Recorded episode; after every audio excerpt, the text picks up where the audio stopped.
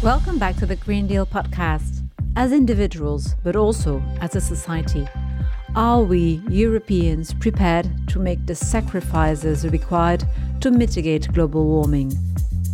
Economists think that the necessary ecological transition will have a significant financial impact on a wide range of sectors.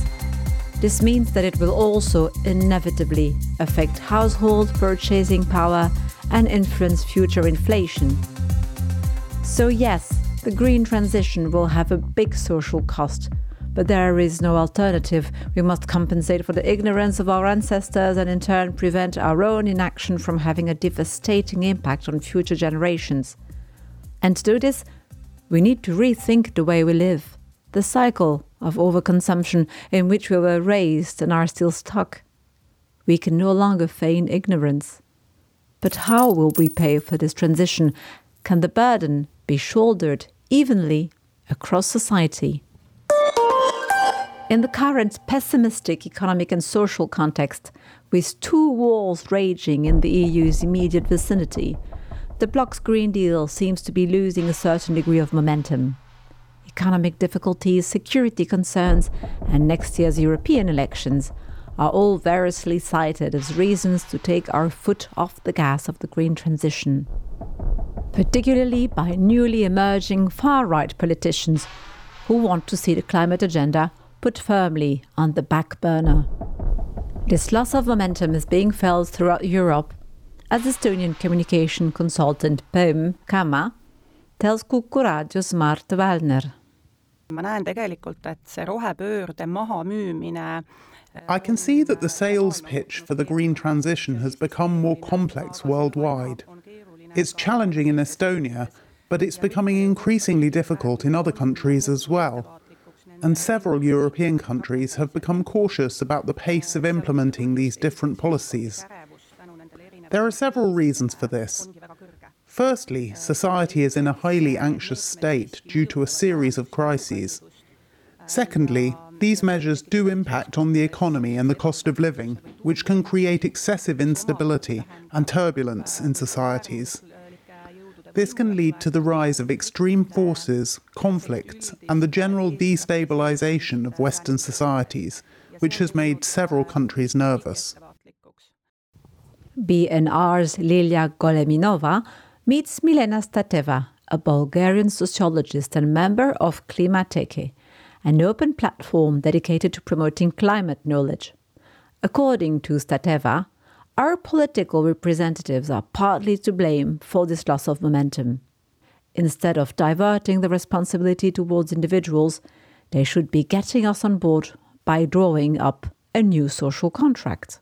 In a very useful and action oriented study on climate communication, we discovered that the big problem, in fact, is that people are over informed about their personal responsibility and that of their household. And this provokes resistance, especially when people who are not stupid see that those who have the power and the resources, and therefore the major responsibility, are doing nothing. That's when anger and incomprehension set in. Why do we have to do all of these things when they're just a drop in the ocean, while those who have the power and the resources contribute to climate change by doing nothing and blaming it on everyday people at a personal and household level? This is something that needs to change in Bulgaria's climate communication narrative. Of course, most politicians do realize that they have a key role to play. But as Susana Fonseca from the Portuguese Association Zero Environmentalist tells Radio Renascença Cristina Nascimento, some of them feel suffocated under a deluge in legislative files. When we start with a very big plan, this plan has to take form through many legislative initiatives, many debates, a great deal of work, a lot of pressure. To get the documents, to get the agreements in place. We're talking about processes that are democratic in the sense that they are highly debated, complex processes. Yet, when we are with some of our decision makers in the European Parliament, we hear that there is a certain legislation fatigue. That is, that there are so many proposals on the table. Lithuanian journalist Milda Noreikaitė Bobinienė adds that in the context of implementing the European Green Deal, politicians lack the ability to distinguish which changes are vital and which are less important. She's speaking to Dominika Goldbergaite at Žinių Radijas. We still romanticize the topic of ecology as if it's a niche topic, a hobby. But it's actually a compulsory topic. It's not a niche issue, it's a must. I think competence is still lacking because a plastic bag does not matter as much. To be clear, I'm not saying it doesn't matter at all, but I mean a plastic bag is a drop in the ocean. It's an important change, yes, we've agreed on that. We all know that it is important in ecological terms to avoid using non recyclable plastics and so on. But the most important thing is how we heat our homes, what cars we drive. Politicians wanting to engage in the fight against climate change must therefore have themselves a good knowledge of the scientific and economic aspects of the debate, but also work with scientists, environmentalists, and communication experts to develop clear, precise, and convincing messages. There is, of course, a mismatch between the huge effort required in the short term and the lack of immediate tangible results, since the aim is essentially to avoid a worst case scenario. And this mismatch is felt no more keenly than by politicians who only ever have a short political mandate and worry that taking unpopular, albeit necessary decisions may alienate voters. This is why, says Susana in Portugal, young Europeans in particular need to give politicians a clear mandate for change. Young people have to mobilize and realize that if they want a different future, they have to vote, and they have to vote in all conscience. They have to understand what is being said by the different parties so that we're well represented in the European Union. The EU may seem distant, but it's where practically everything we do today is decided. But the real key to success lies in highlighting, to all demographic groups, the economic opportunities and short term quality of life benefits associated with tackling climate change. Indeed, what we are looking at here is a new growth model, one that some observers believe could, if everyone gets on board, ultimately reduce costs for society as a whole. This is the path that the EU is charting for itself by aiming for climate neutrality by 2050, asserts Slovenian climatologist and Nobel Peace Prize winner Lučka Kajfež Bogataj in a conversation with RTV Slovenia's Natasha Godek. This green breakthrough, or green growth, that Europe is planning is in fact a new economic model it's still a growth model, but it's a model that, while ensuring the prosperity of the economy, doesn't harm people or ecosystems. This is very, very important because the world needs new viable economic models. So, hats off to Europe. Kajfež Bogataj goes on to say that while Brussels is not pulling the brakes on its climate targets, there is a risk some member states could do so as they look to implement the latest set of climate policy initiatives, the so called Fit for 55 package.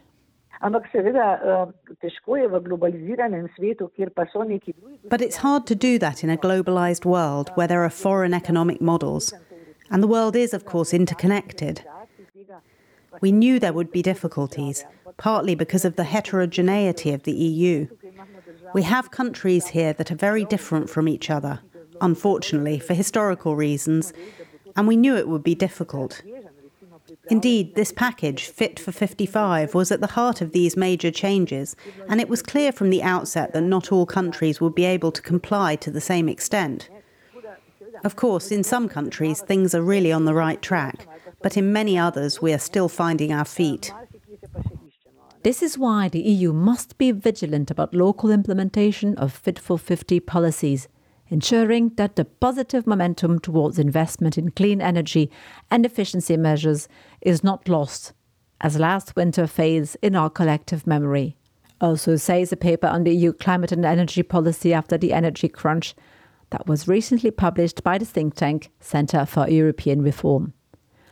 Brussels cannot go it alone, of course. In the words of Bulgarian climate expert Apostol Dyankov, what's needed is a new public consensus across the EU. We as a society are never ready for revolutions in real time, the moment they're happening to us. This has been the case with technological revolutions, political revolutions, and social revolutions. We now have to have a climate revolution. And unfortunately, this cannot be an evolution, but really a revolution because we started too late. If we had started taking steps as early as 2000, we might, for example, only have to reduce carbon emissions by 2%, which would be less painful for society. But now we need to act more radically, so that there are never again people without energy, heating, food, and water. On the whole, we're not ready yet. But we can become ready. Solutions exist. What's needed is a kind of public consensus and a public willingness to put up with what it will take to get there. Then it will be easy, and from then on, we will finally evolve, socially and technologically. Joseph Stiglitz, world renowned economist and professor at Columbia University, agrees that people are often resistant to change in times of crisis. But he tells Gigi Donelli, our Radio 24 colleague, that we must learn from past mistakes, as short term thinking has cost us dearly on many occasions. It is at the moment of crisis that we risk forgetting about the importance of the long run, and uh, critical for the long run is sustainability. In terms of the consequences of uh, the war in Ukraine and now the disturbances going on in the Middle East, uh, these have led to increases in the prices of fossil fuels, of energy, and it actually serves uh, and as an important reminder that if we had earlier moved to renewable energy, we would not be so dependent on fossil fuels and we would be doing a better job managing our way through this uh, particular crisis. So, from my perspective, uh, this crisis should remind us even more of the importance of sustainability and uh, serve as a, an occasion of focusing on the urgency of what needs to be done. A key long standing concern of all the EU institutions has been ensuring that the transition towards climate neutrality is not only accepted by society, but also seen as fair. Just Google, how does the EU ensure the Green Deal is fair? And you'll bring up countless Council, Commission, and Parliament documents. A lot of effort is going into making sure that no one is left behind. As Vivian Loonela, head of the Commission representation in Estonia, points out to Kuku's Mart Valner, this starts with a focus on those most vulnerable. algusest saadik, kui komisjon tuli välja kaks tuhat üheksateist selle Euroopa roheleppega. Since the beginning, when the Commission first presented the European Green Deal in 2019, the pervasive argument has been that this green transition cannot work if it's not fair, that we have to ensure we assist people and companies that might otherwise struggle. But how to achieve this? On the one hand, we look at those who are most vulnerable, in the most challenging economic situations. They often suffer the most from what remains undone or the consequences of climate change.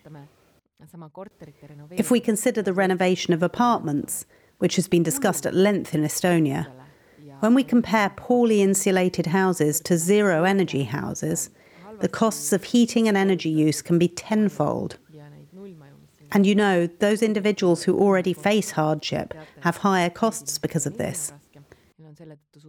What the European Union has done is firstly to ensure that a substantial portion of the overarching euro funds that Estonia receives, we're talking about 8 billion in the current financial framework,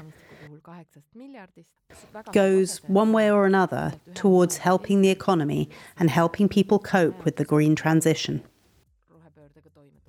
In particular, as part of Fit for 55, the EU has designed a social climate fund to provide support measures and investments for vulnerable households, micro enterprises, and transport users. So, if the green transition is to be accepted by all, it must be fair to all. No one should have to bear disproportionate costs, now or in the future. Yet, this can only work if everyone is on board.